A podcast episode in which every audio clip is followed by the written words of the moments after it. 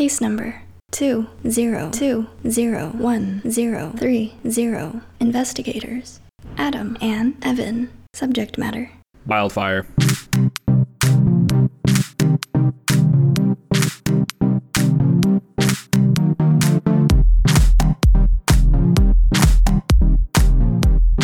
Welcome to Case Study.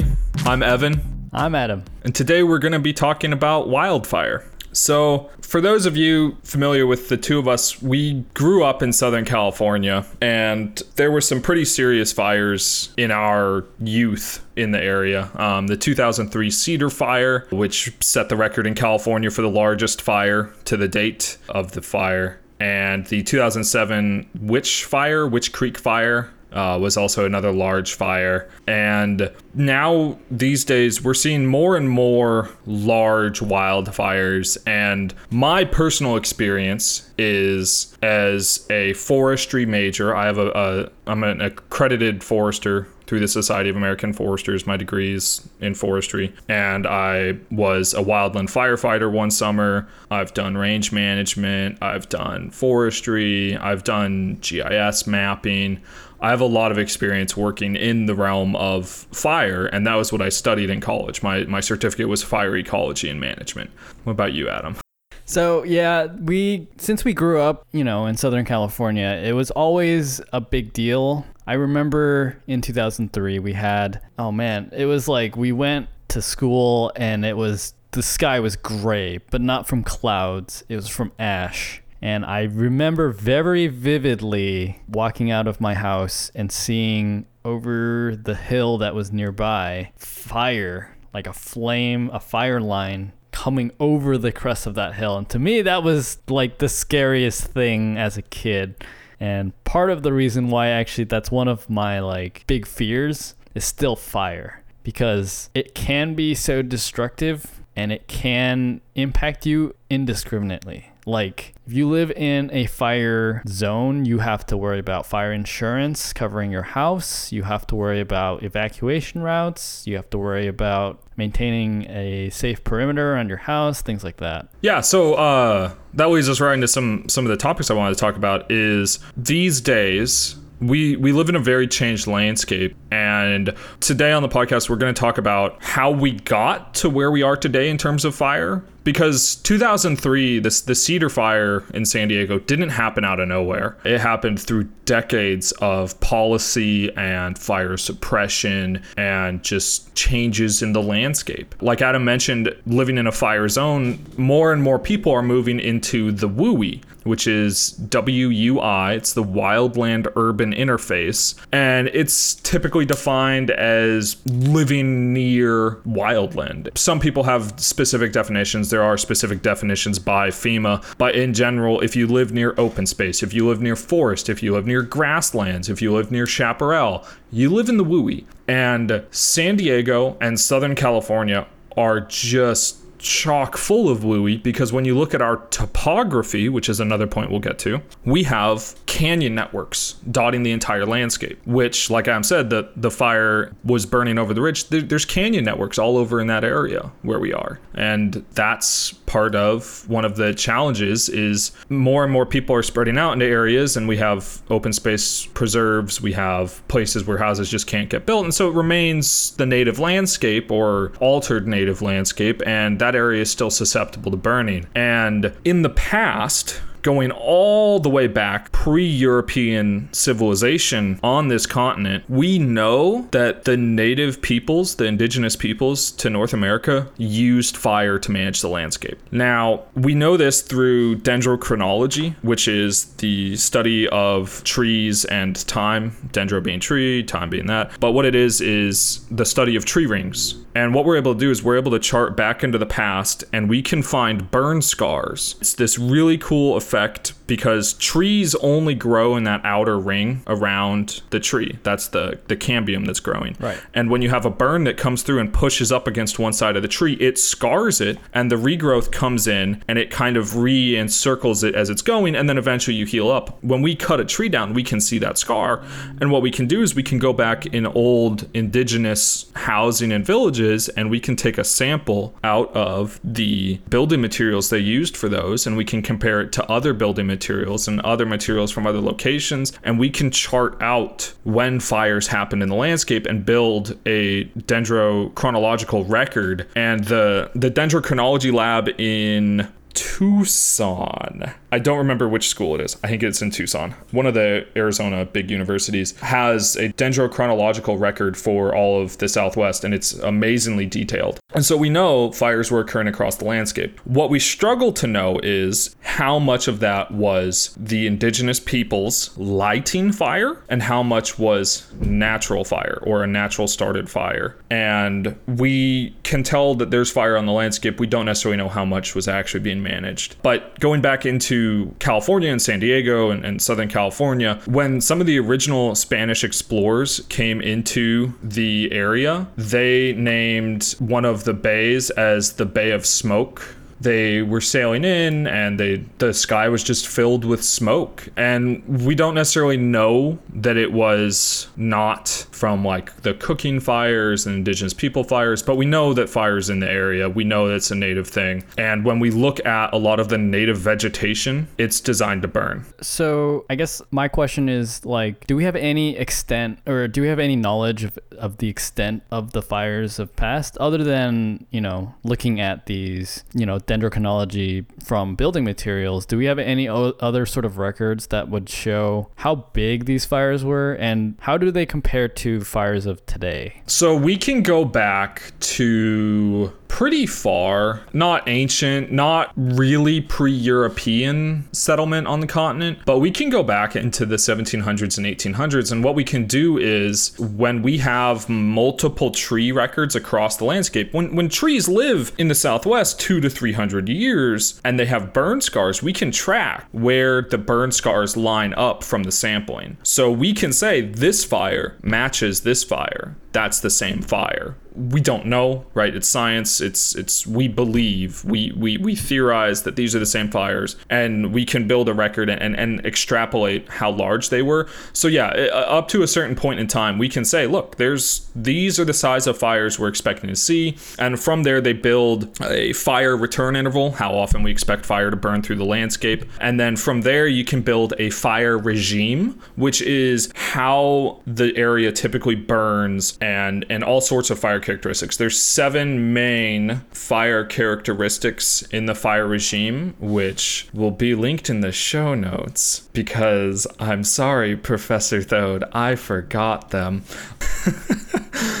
so there's all sorts of things that impact how you build the fire regime, and that defines how the area burns. So kind of bringing it back to Southern California, the chaparral is intended to burn just hot as all get out. It burns hard, it burns fast, it burns hot. And so what we believe, our understanding of how the chaparral was managed in the past is it was frequent fire. The chaparral burns up real happy, it, it grows really quick, and then a new fire comes through. And our understanding was was that native peoples were managing these fires. Sometimes they were lighting them, sometimes they were using native lightning strikes. And what was happening was deer, game animals prefer fresher vegetation, younger vegetation to eat. So it was a more favorable grounds for the animals in the area. And because you didn't have overgrown chaparral, was more favorable hunting habitats. It was easier to hunt in them. So our understanding is is that in, in Southern California, a lot of these fires were were managed. Now, in other parts of the West, we have to look at all of all of North America really because there's different fire regimes across the entire state or uh, country. In the northern Pacific, it is very wet. Things don't burn often. But what we found is is looking at again the dendrochronology. What we find is is that when they burn, they burn in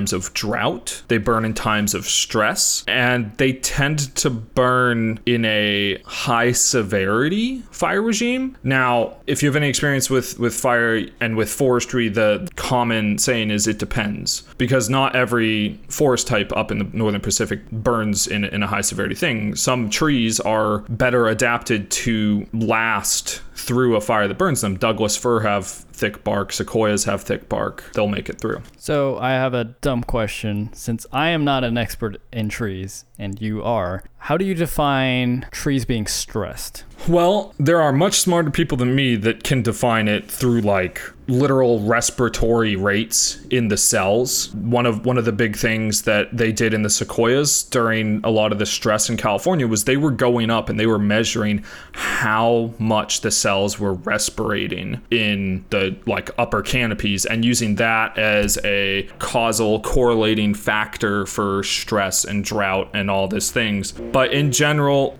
you can define stress through trees get stressed when they are attacked by insects, when they are attacked by disease, and and the, the big one is drought. Trees struggle in drought. Kind of like humans. Yeah, it's kind of a given. It's a plant. It needs water. That's just like its whole thing. So, what we've found over the last however many years is droughts are becoming more and more common, more and more frequent. They're becoming worse, they're becoming longer, and it's stressing the forests on levels not seen.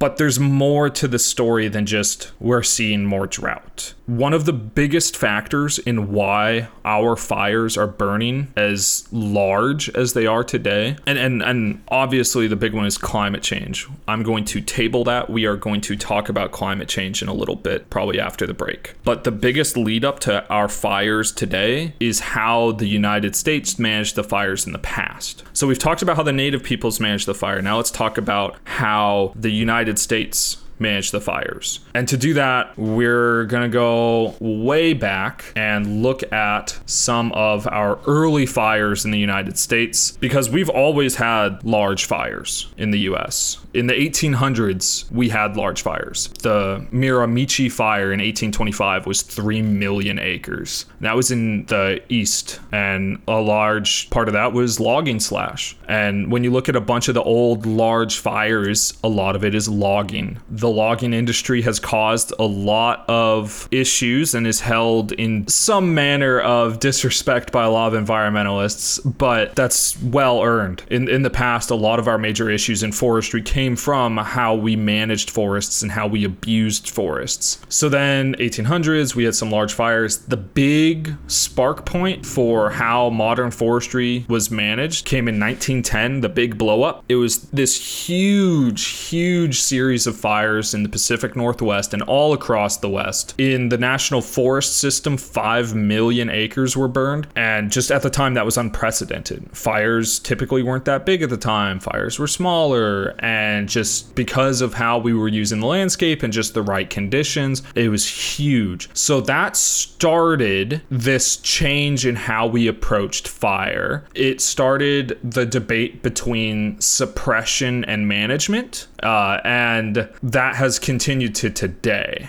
So I just want to point out 5 million acres is kind of hard to imagine. So, for reference, this year's August fire complex was in in California. The huge one that was all over the news in August was 1 million acres. So that's just to put that in perspective on how big 5 million acres is, and that was just within Northern California. Yeah. So so uh, and and that was 100 years ago and and today we're seeing even larger and larger fires. So at the time 5 million acres was unprecedented. I don't know any specifics on how large one specific fire there was, but assuredly I doubt any one fire was a 1000 acres or uh, uh, a million acres. So then the big thing that happened was the Forest Service implemented the 10 a.m. policy in 1935, which the the entire policy was fires needed to be out at 10 a.m. the next day. That was the policy. And so that started an era of fire suppression that has lasted until today. We still heavily suppress fires. Most of the Forest Service budget in rec- recently, there's been some reworkings, but uh, a huge budget goes to fire suppression. Now, part of that is because of social norms. In 1942, one of everyone's favorite Disney movies was Bambi, which Oh boy. has a devastating wildfire in it. And so public perception was fire is bad. Fire killed Bambi's mom. You know, like it's just, you know, spoiler. I, I hope there's no small children listening. And then in 1944, everyone's favorite fluffy bear came around, Smokey the Bear, and, or Smokey Bear is his official name, and started a campaign of, I'm sure you remember this, Adam. The, the tagline for decades was only you can prevent forest fires. Right. And that was drilled into everyone's head. Everyone can recite that from memory. And we all just are conditioned to go, okay, fire is bad. These are all the things that tell me fire is bad. Fire destroys things. That's a very visible and obvious conclusion to draw from that. So I don't think people realize how that affects the ecosystem and you know the ecological impacts of it because of all the suppression. I think that's a very important point that we need to to point out here is that because of all these things that we've been doing and I'm sure you'll get into more detail later, because of all these fire suppression techniques, we've had sort of an increase in these sort of severity of fires. Yeah, so fire severity has has just gone up and up and up and it's been a consistent increase. It's it is nuanced. There is there is some it depends in there and there's definitely some nuance. Um, but these three policy these three things, the 10 a.m. policy, Bambi and Smokey Bear caused public perception to be that fire is bad. And and and, and here's the thing, they're not wrong. No, absolutely. Like, fire is scary, fire is dangerous, fire is deadly. People die in wildfires, people lose their homes, people lose their livelihoods. You know, I'm not going to sit up here and be like, oh, you know, try and wash away all of that. But there's a, a perception that fire is not needed and it, it's not natural that is damaging how we can approach managing fire to try and prevent the deaths and the loss of homes and livelihoods. And that's what needs to be addressed in today's current climate. And part of part of going back to the the the, the ideal there and what people are thinking and how how they approach fire, let's look at where European settlers came to or came from Europe to North America. Most of Europe, uh, well, okay, let me roll that back. Most of the Northeast was industrial tradesmen after a certain point and you had the the large industrial cities like this is all 1800s type things and they didn't really do a lot of necessary land management, but also their forests in the Northeast aren't really fire adapted. Their fire regime, their fire return interval is maybe every 500 years. Like it, it, the Northeast just doesn't really burn the same way the West does. The South does burn. The South burns a lot. And in fact, uh, Region 8 of the U.S. Forest Service has consistently done the most prescribed burn acreage for decades now. And, and, even before, like even like during the 10 a.m. policy and public perception against burning, they still burned. Part of that is because the farmers who settled in the South came from agricultural societies in Europe that did prescribed burning to clear fields. So they already had this localized knowledge of how fire is effective. And that, you know, obviously, and I'm using the word prescribed burn. Some people call it a controlled burn. Uh, the professional usage has primarily migrated to prescribed burn because we can't control burns. What do you mean by that? So fires always get out of hand. We can't. We do our best as as as firefighters and land managers to say we're going to light this ridge off and have it burn down here. It'll catch through here. We're we're going to drop some fire in through here, and we're going to burn out this area. But there is always a potential that it gets out of control. So to call it controlled in the first place is a misnomer. Got it. We are prescribing fire onto the landscape and we are using fire on the landscape, but in reality we are never controlling fire on the landscape. That's that's what I mean by that. The the language these days has shifted to calling it a prescribed burn. Because like in Ooh, I'm going to say 2011. The Los Alamos fire in New Mexico was a prescribed burn that got out of hand and it burned homes. And it might have killed people. I think it might have killed people. So that's a devastating reality of fires are not controlled. The only controlled fire, and, and I'm sure you see this on like CAL FIRE incident reports and the IWCG, there's when they say controlled, that is a percent of the line, the fire perimeter, that is out, is typically what that means. I've always wondered what how do you measure like I always see on those reports like oh this this fire is you know X percent controlled. I always wondered what that meant because clearly it was still burning in some places. Yeah. And, and and and the other thing too is that's not also accurate at all. Like a lot of times firefighters will roll up and be like this fire, you know, it's the day 3 of the fire, the perimeter is out, but we're going to call it 80% controlled because it's not out. There's still interior pockets that are hot. Like on day three or day four of on my first fire, there was still stuff in the interior that was smoldering and smoking and hot and charred and just still burning. Like there's still smoke coming up, but it's not going anywhere. So we're just there in a capacity to watch it and make sure that it continues to burn out the interior.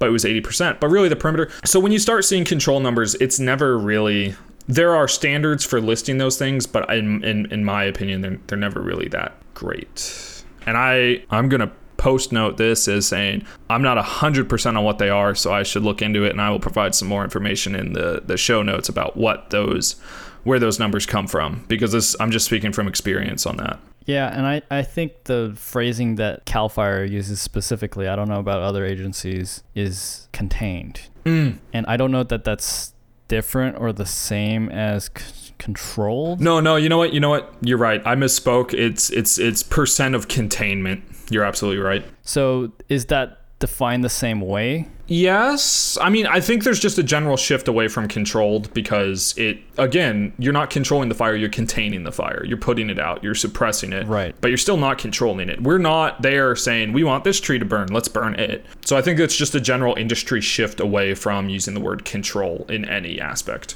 Okay, so wherever we were, public perception. Uh, so there were there were people that used fires in the past, uh, and they brought some of that knowledge over. But then the big thing happened was in the 1900s we had two large world wars.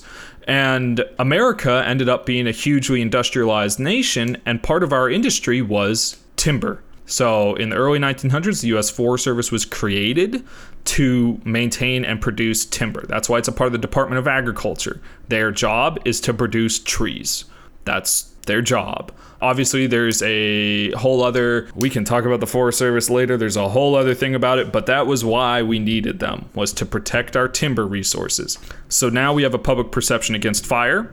We have timber resources that need protecting from fire because fire burns trees and we need trees. And after World War II, we have aircraft, we have jeeps, and we have a whole bunch of men who need jobs. What do we do with them? We throw them into the Forest Service and they go fight fire. More nuanced than that, obviously, but that was the big start into really suppressing fires.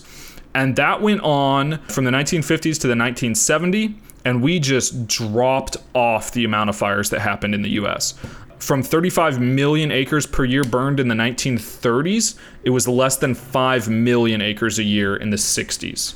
So just a huge drop off. We're suppressing fire all over. There was some major death. There was some they call them tragedy fires. Mann Gulch fire happened in that era. Then in the 60s, the son of Aldo Leopold, Aldo Starker Leopold, again, I'll throw that in the show notes, was a part of the Leopold Report, which was conducted out of UC Berkeley and Harold Biswell, I believe, made a report that basically said, hey, look, fire's good on the landscape.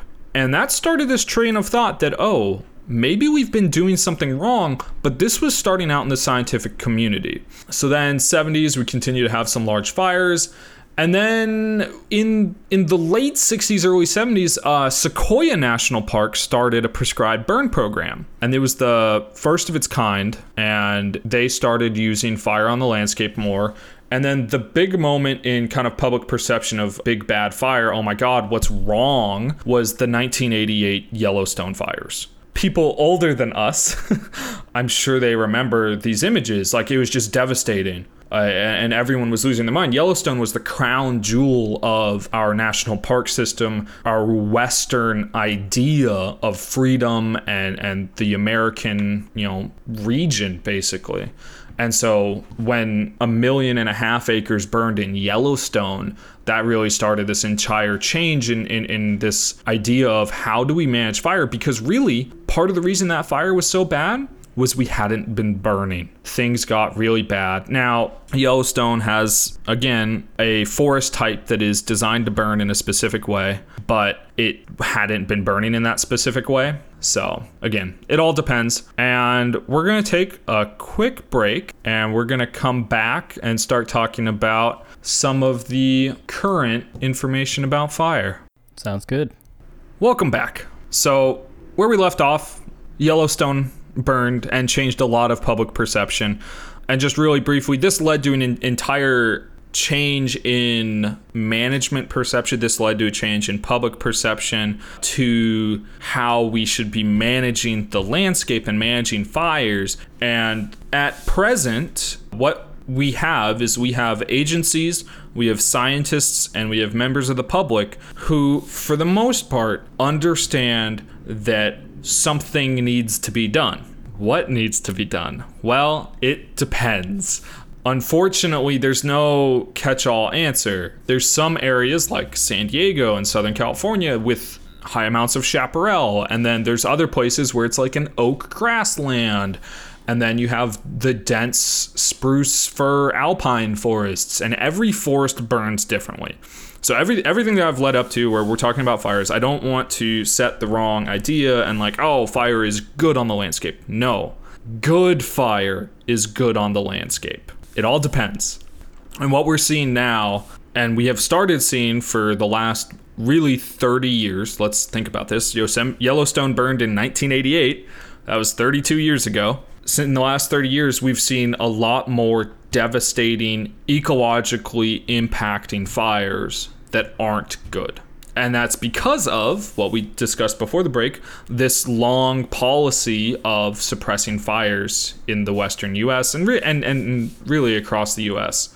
So now we're in a situation where, in the last 20 years, I, I don't have a citation for this, but my understanding is is every western state west of the Mississippi has had their largest fire ever on record within the last 20 years. I'm not surprised. Yeah, it's it's it's terrible. And, and, I mean, when we're talking about west of the Mississippi, we're talking like Texas, Missouri. Like even these states are impacted by this. But then California, something like the last the the top 10 fires in the state, I think one of them was from the 90s. I think it might have been or the 70s. It might have been the Laguna fire. But f- I believe 5 of the top 10 were from this year. So I have a list of the top 20 uh, open here. And let's see August 2020, 2018, 2020, 2020, 2020, 2020, 2017, 2003, and 2012, 2013. Those are all the top 10. The list goes further, and let's see. Number 13 is from 1932, and number 16 is from 1977. Number 17 is Laguna, is the one you were talking about in 1970. Other than that, Every other fire happened in the past 20 years. Yeah. The statistics really aren't, they're, pretty plain to see. Something is changing and things are getting worse. And there's this entire buildup from our past history of fire suppression that is causing a buildup of forest fuels. And then we have weather and climate is changing. And then we have tree stress. So that leads us into how does fire work? And a general brief overview. This literally comes straight out of my Introduction to Wildland Fire class, which was there's two main building blocks for fire. There's the fire triangle, which is what you need for fire to physically burn, and the three things are oxygen, heat, and fuel, those three things. And then you have the fire environment triangle, which is the three things that perpetuate a wildland fire which is fuel, weather, and topography. Now, when we are fighting fire and suppressing fire, the goal is to remove one of the three parts of the fire triangle remove the heat, remove the oxygen, remove the fuel. So, think about removing the oxygen. What's in your standard run of the mill fire extinguisher? It's some sort of carbon dioxide dust, typically. Right. Um, and that's because carbon dioxide does not burn. It fills the void that oxygen and air would be filling, and it extinguishes the fire because there's no longer oxygen for it to burn. Now, this isn't getting into different classes of fire extinguishers. That's a whole other conversation. But removing the oxygen. Keep it simple. Keep it simple. Yeah, yeah, yeah. Uh, removing the oxygen. Heat. How do we remove the heat? Well, you can spray it with water, and water will cool it down. Water will also extinguish the ignition, but it'll, it'll cool it down because you have the whole heat transfer and evaporation and all of that that creates removes what an endothermic reaction that changes water into vapor. And then you can remove the fuel. And that's primarily where our wildland firefighting efforts fall is removing fuel. When you're looking at how fire is fought today, there's three main, we'll call them modules. Firefighters have a different thing for modules. There's wildland firefighting modules, but we'll just call them modules. You have vehicle based firefighting, you have air based firefighting, and we'll call it boot based firefighting. Now, in vehicles, you have fire engines, you have water tenders, you have pump systems, you have hoses and lays and, and water support and bulldozers and just all manners of vehicles and efforts there. And so you'll see vehicles fighting fire through bulldozing long stretches of line across a hill slope. You'll see vehicles pushing trees out of the way and removing the fuel source. You'll see feller bunchers from logging cutting trees and moving them out of the way. You'll see fire engines pumping water up a hill slope for firefighters up on the hill to spray on the fire.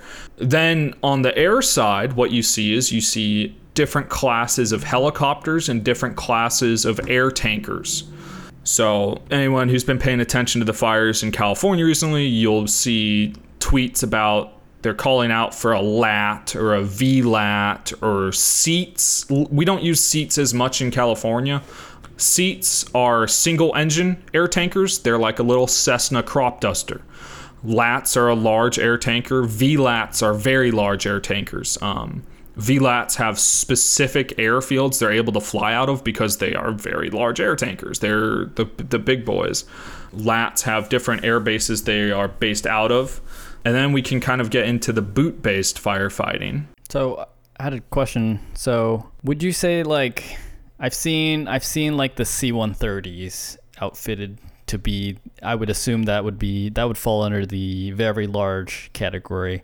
I've seen um, I think our local utility company has a helicopter that they they lease out. Maybe not lease out. They they borrow to the local fire service. I think they call it a sky crane or something. Would that be considered large or just normal sized? So helicopters there's they call them different types. So i think there's a type 1 type 2 and type 3 i think uh, yeah so so the the helicopter is is uh just because I'm a little more in the know about what our local utility is doing.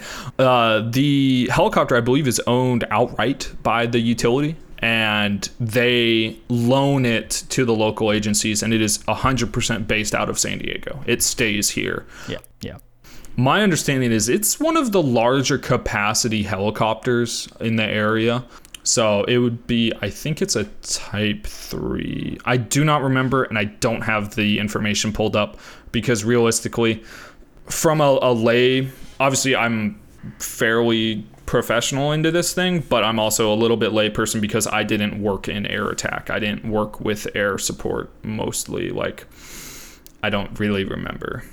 That's fair. I mean, it they're even if you're flying these huge tankers, it's like you're dropping a lot of these fire suppressants on such a large area, and the more I think, the more you can cover quickly. I think the faster is that you can suppress these these out of hand kind of situations. Mm-hmm. Mm-hmm. Yeah. So, and and you mentioned like the C130s. I think the C130s are lats. I think the DC10 is the VLAT. I think C130s are lats. That's that's surprising.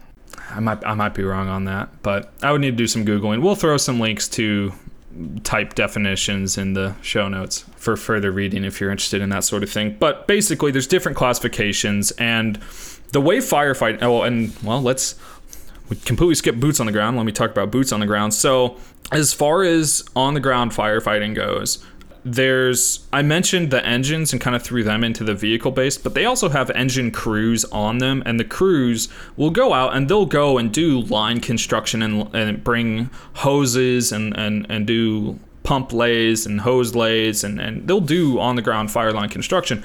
But the, the big bad boys that everyone thinks about when they think about on the ground firefighting is hotshot crews. Now, hotshot crews are a type 1 hand crew. Now, a type 1 hand crew means that they have training, they have leadership, and they have the certifications to be a type 1 hand crew. And they are typically a nationally available resource, which means that they will bus around in their crew buggies. COVID is a whole other mess for that but they'll bus around in their crew buggies and go and be assigned to various national incidents depending on what region of the forest service you're in this is all this is all forest service firefighting by the way. We will break down state firefighting a little bit too because there's some interesting things to talk about for california specifically recently. But the forest service these are the things. So they're an interagency hotshot crew basically type 1 ihc because they'll apply well they'll apply it across the nation. And then what you have are type 2 crews, which don't necessarily have the qualifications to do everything that a type 1 crew does. So a type 1 crew may have several saw several saws that are qualified to be type C fallers which is the best classification of chainsaw operator. You can fall the big bad trees that are really dangerous to cut down because you have the training, you have the qualifications, you have the experience. You also have the leadership to get into dangerous situations and know what's going on and be safe. Well, let me. You have the leadership to not get into dangerous situations. Let's back that up. Type 2 crews don't necessarily have all the qualifications or leadership or training that a type 1 crew does. So they're not qualified to be a type 1 crew, but they fill the same thing. It is a 20 man crew, and they go out and they work on digging hand line essentially. Uh, they can also build brush line, so you'll have the chainsaws running up and they'll be cutting a swath of 20 feet, 50 feet, whatever it needs to be, and they'll be working on that. Now, what you see with states is with states, well, okay, let's hold on before we get to states. Uh, there's other things in the federal thing. Obviously, smoke jumpers are a very interesting method of firefighting that has captured a lot of imagination. There's also some rappelling that happens in the Forest Service, so they'll helicopter in and rappel in and fight fire. Air attack crews typically handle that sort of thing. So I'm looking at the list of the interagency hotshot crews on the U.S. Forest Service website, and I'm noticing that most of these crews are in the Southwest. And in fact, California itself has two huge lists of crews entirely dedicated to just California. Meanwhile, the rest of the country has eight groups. Any reason, any particular reason why that is? Well, there's there's a few. Look, one of the big ones. So let's let's break down. Forest Service regions have different state coverages. So the the Northwest region is Oregon and Washington. Region 5 is California. it has its own region. The Southwest region is uh, New Mexico and uh, Arizona. And then the Great Basin is Nevada, parts of Idaho. And then uh, Colorado is the Rocky Mountain. And then I think a little bit, I think South Dakota as well. And then, or that's Northern Rockies or no, Northern Rockies is Montana, some in North Dakota, and Wyoming, I believe, is the breakdown. I might be off on that, but that's generally the breakdown. So you can see how they cover different states. But the reason for the, the hotshot crews being so different is partly because in the areas with really large timber fires, you need vehicles more than you need hand crews. But when you're looking at the Southwest and you're looking at California, there's a decent amount of grasslands and chaparral and scrubland that we can actually kind of fight with hand crews. Now, don't get me wrong, we fight fires with hand crews everywhere, but when we're looking at the fire regime and how fires typically burn, we when you have a large timber fire that's ripping and you have 300 feet of flame coming up the mountainside, a little piddly hand line isn't going to do it. You need a hundred feet of just bulldozed timber line and you can't really do that effectively with a hand crew. You need vehicles as well. Now, the other thing is, though, is when we're looking at fire regime, different areas burn at different times. So agencies in California have to stay available later because we're in California, things are burning into October. It is now almost November and things are still burning. Colorado got snow.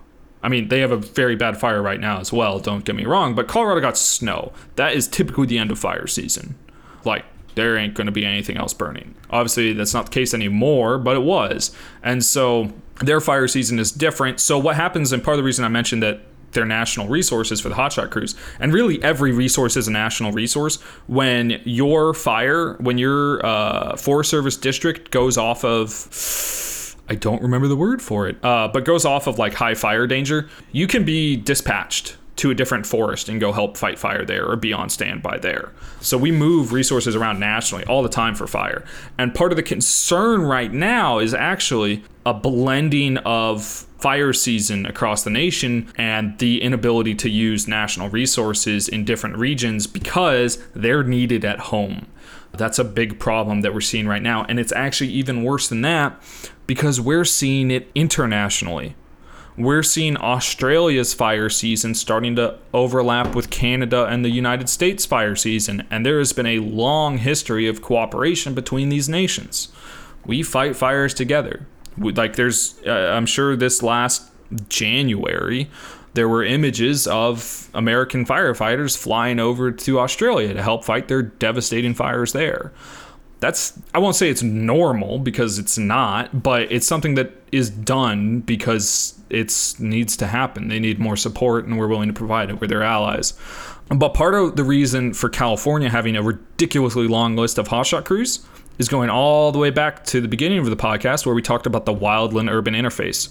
There are more people, there are more houses, and they are more exposed to the threat of fire in California than almost anywhere else. So you need more fire suppression crews.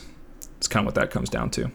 And it makes sense because every time I see, I go on, you know, Cal Fire's website and I go and see, oh, here's all the fires that are active. I always see, depending on the fire and its location, it'll be this is a Cal Fire incident or this is, you know, this is now a federal incident or this is a just a purely local incident. And my understanding of that is it's because of, it's kind of funny that we draw lines in the forest to go, oh, this is now a federal fire instead of a state fire, but everyone needs to help to put it out regardless of whose fire it is. So I just find that kind of interesting. Well, the the big thing is always who pays for it. Uh, of course. So so actually that that's a uh, I was not a fire management officer or a contract officer, and I did not have to be involved in the large, high level interests between things. But I'm going to talk about my experience and my brief conversations and my understanding because I was a firefighter in Arizona. Arizona has local response agencies, state response agencies, and federal response agencies. I was on a federal Forest Service fire engine. The Forest Service only fights fires. That's not true. Uh, the Forest Service fights fires when federal assets are at risks. Now, what happens is is we tend to have cooperative agreements with states between the federal government and the states to help fight fires. Now, once the fire starts threatening Forest Service assets, mainly being timber or any outbuildings or buildings, then the Forest Service is, is in full swing and is going to be suppressing that fire as much as they can. But before then, they're cooperating with the local agency, and what that's called is a, a, a unified command. So you have the state agency, cooperating with the Forest Service. You have one incident commander, a team of people coming out, managing this fire, and, and working together cooperatively. This is all part of the incident command structure, the unified command system. There's this whole big thing. You can actually take free classes from FEMA on how this works if you want to know about it. There will be links to that. But what happens is is these local response agencies, for the most part, they're the ones that respond to fires. When you have a local response agency in Arizona, what was was you have a local response agency, which is usually volunteer fire departments. Think about these rural areas; they don't have, you know, San Diego County Fire or San Diego Fire Department. They have the local volunteer fire department. Is usually what it is. They come in, They respond to the fire. They're calling for assistance. They're calling for backup. What they have to do is they have to file with the state to ask the state to pay for it within a certain, like literally within, I think it's 24 hours of the fire ignition uh, to the state to get the state to pay for it. Otherwise, they'll like basically go bankrupt asking the feds to pay for it if the feds are cooperating. So the local response agency shows up, they're asking for help. Uh, the Forest Service, the state shows up, they're helping, and the paperwork all kind of typically gets worked out and everyone kind of helps each other. But you do have areas where the volunteer fire department is the local response agency. They are the ones in charge of responding to that fire. It is their response area, it is their fire what tends to happen is then the state will come in in areas where the state has its state lands, the state management. They'll come in and, and the local agency will hand it off to them because this, once the state takes charge, they're gonna they're gonna pay for it. They're gonna take care of it. If they're asking for federal assets, there's agreements between the feds and the states, obviously, on how they pay for it this is getting into the weeds, but it's also kind of interesting things. And like with Arizona, we had an agreement with the state of Arizona where like the first two hours of any fire suppression uh, incident, the feds would pick up the tab. And then if the instant commander for the state or local area was like, "Nah, we're good. We don't we don't need you here anymore. You're dismissed." They had to dismiss them after 2 hours. They couldn't keep them on the fire another hour because then the, the, the local agency would be responsible for it for paying us back, the feds. So there's this whole thing about who's paying for what that defines how we fight fire these days. Uh, but that le- was leading into uh, California. Obviously, we have CAL FIRE, uh, which is the California Department of Forestry and Fire Protection or suppression, something like that. Used to be California Forestry, but so CAL FIRE does a bunch of things. They have this huge, huge fire suppression industry, almost the same as as the Forest Service, and uh, so Cal Fire has this whole thing. Uh, real briefly before we move on from it, in the news recently, you might have heard about how uh, convicted felons can become firefighters. I have heard that. Yes. Um, so what it was was if you applied to be Cal Fire, uh, Cal Fire is actually incredibly competitive. It is hard to get into Cal Fire. They really like seeing like EMTs, paramedics. Like it's hard to get into Cal Fire what it was was if you had a felony, you you you were excluded from that. What a lot of people don't understand is we have prison crews running on fires. And this year, part of the reason that the fires have been, I won't say mismanaged, uh, but part of the reason it has been difficult to manage these fires is because we didn't have prison crews. Prison crews were isolated due to COVID. Oh, interesting. So we didn't have these prison crews because what the what the, the purpose of these prison crews is to act as additional hand crews to do things where we just need more manpower. Without the prison crews, we have type 2 hand crews and type 1 hand crews and CAL FIRE hand crews that are doing these things when really they need to be doing the more specialized roles. They need to be doing the firing ops. They need to be doing these things, but they're digging line because we don't have the manpower to dig line. Prison crews fill a really essential role in how states fight fire. The feds don't have prison crews, the states do. Now, what the issue in California was was after you got out, if you were on a prison fire crew, you couldn't join Cal Fire because you had a convicted felony. That's changing. That has changed, but I still don't from a, a layperson, I still don't really see how many people are going to get into Cal Fire. Obviously, if you get the certs and stuff through being on a prison crew, you might, but that's that that was the big thing that changed was now these convicted felons can apply to become Cal Fire firefighters. That's really all that boiled down to. We still have prison crews, we still have Cal Fire, but now convicted felons can apply for that. I mean, it makes sense, right? Like you you did the work, you have the experience. You obviously you don't need that I mean, maybe as much training as the normal person would need and basically proving yourself as you can do the work. Yeah, and and and it's all, and then we're gonna lead into a whole rehabilitation versus punishment in the prison system and judicial system, which is a whole other podcast we should probably do. Let's table that. A lot of a lot of tabling. A lot of tabling, a lot of information. Tables are made out of wood. So moving on from how we fight fire, where is fire happening these days? It's the same places it's been happening. It's just more people live there. Paradise, more people moved in there. It was always a mountain town, but it grew you know, and it, it burned over. It's unfortunate and people died, but that's where fires happen. Fires happen in the, the Sierra foothills. They've always happened there. They're always going to happen there. some of the concerns then are how do we address fire moving forward now because we're seeing larger fires, we're seeing more deadly fires, we're seeing more structures burned, we're going to see higher ecological impacts. So, when we suppress fires, there's the burned area emergency response. This is all for the feds. I don't know state things. Well, I know some state things. Uh, there's some federal agencies that supply state aid. They can apply for funding and get grants to like do uh, emergency watershed rehabilitation and all these things for flooding post fire. That happened in Flagstaff after a couple of their bad fires. But the burn area emergency response is designed to go in and, and kind of try and protect the landscape and, and rehabilitate the landscape. But the thing that we're running into is is these fires now that they're burning out of season, the seasonality of the fires changing. Trees are impacted differently. Invasives are more able to move in, and we're just seeing much much bigger issues with how fires impact in landscape. And then there's the root cause of it all. Why is fire burning the way it is right now? Well, we discussed earlier about how public perception towards fire has impacted our fire policy and fire suppression. That's a big one.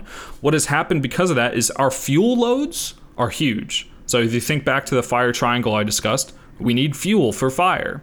Well, with fuel and high fuel loads, you're going to have worse fires. There's going to burn hotter, they're going to burn faster. There's just more things available available to burn.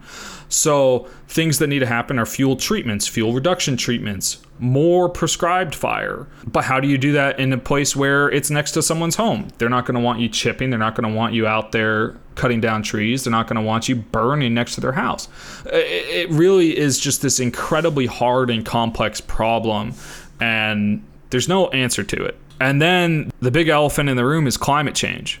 Because of our increasing droughts, because of our increasing temperatures, what we are seeing is higher stress in, in, in trees and in forest ecosystems. Now, simple things in climate change have huge impacts. Moving the, the spring, the last spring frost up two weeks or the first fall frost back two weeks, that might mean a whole nother hatching of pine beetles that can get into and devastate more trees. You know, we have droughts that are killing off entire swaths of forest, and it's really a, a, a huge problem moving forward. Really quick before we have to end it, in the southwest in, in Arizona, the Mogollon Rim has projections for tree mortality that were built, I believe, in 2017, and they're projecting out 50 years. In certain areas, they are already meeting their 50 year worst projected tree mortalities. It's 2020. Things are bad. That's that's really soon. Yeah. Yeah. It's it's it's really bad. Um, this is not doom and gloom, but it's doom and gloom. I, I things There's are really not really bad. a way around it, I don't think. Like living, you know, living in Southern California and and these sort of I guess like in California in general. California has really nice weather, but we kind of take it for granted because people on the coast they can be like, "Oh, we're on the coast. This is not going to affect us." It is going to affect you eventually because as we discussed earlier, California is a chaparral. It's not as nice as you would think once you get outside of the coast. So that leaves you a lot of like once these climate effects start moving closer and closer to the coast, you're going to have more and more of these effects, I think. And we're going to see this problem is not going to go away. It's going to get worse and worse until we can do something about it, I think, rather quickly. Yeah, as personally, what I see the need for is major, major funding on forest treatments and forest management on a scale that rivals the the New Deal in in the 30s and 40s. Like we can't do anything about helping these forests and preventing these wildfires and these deaths and these loss of properties without doing something on a massive scale. Because we have funding for prescribed burn we have funding for fuel treatments but it's oh you're burning 10,000 acres a year. And in the meantime that same forest district has a fire that comes through and burns 100,000 acres Yeah, as we were talking, I did the math. Um, within the month of August, based on that same list of the top 20 Calif- largest California wildfires. Just this past August 2020, 3.4 million acres burned in California. Yeah. And remember, we said for scale, 5 million in 100 years ago. Yeah. Right. Yeah. Yeah. It was 1910, the big blow up. So it's it's it's clearly become an issue, and and I mean there, there's no easy solution. But I mean, the big thing is is fire's natural. It was on the landscape, and part of the reason we're where we are today is because we managed it poorly, and now we're in a situation where managing it is really really hard. Whenever you have a town council or a pug meeting, heck, I was in a class out in a field trip and we were you know dressed up as foresters because we're out there learning forestry and i had hard hat on. We we had some lady and her kid be like you guys aren't going to burn this area are you? And it's like well no but wow. You're in flagstaff which has one of the best forest service prescribed burn programs around and the public is still just very anti-fire. And and, and it's it's understandable. When, when things like our childhood in 2003 we had these massive fire you know it, people don't like fire. And it's really really hard to get anything done to try to help that when part of the reason we have such large fires is because we are suppressing them. It's this weird weird problem. Well, I think this was a very enlightening discussion, Evan. Thank you for for taking the time to describe all this to me. I learned a lot. I hope everyone else did too. If you want to follow us, we do have a website, casestudy.show. You can also follow us on Twitter, Aces Cases. We also have an Instagram for some reason. Thanks to my friend Marin for providing us with the intro and outro voices. We'll see you next time.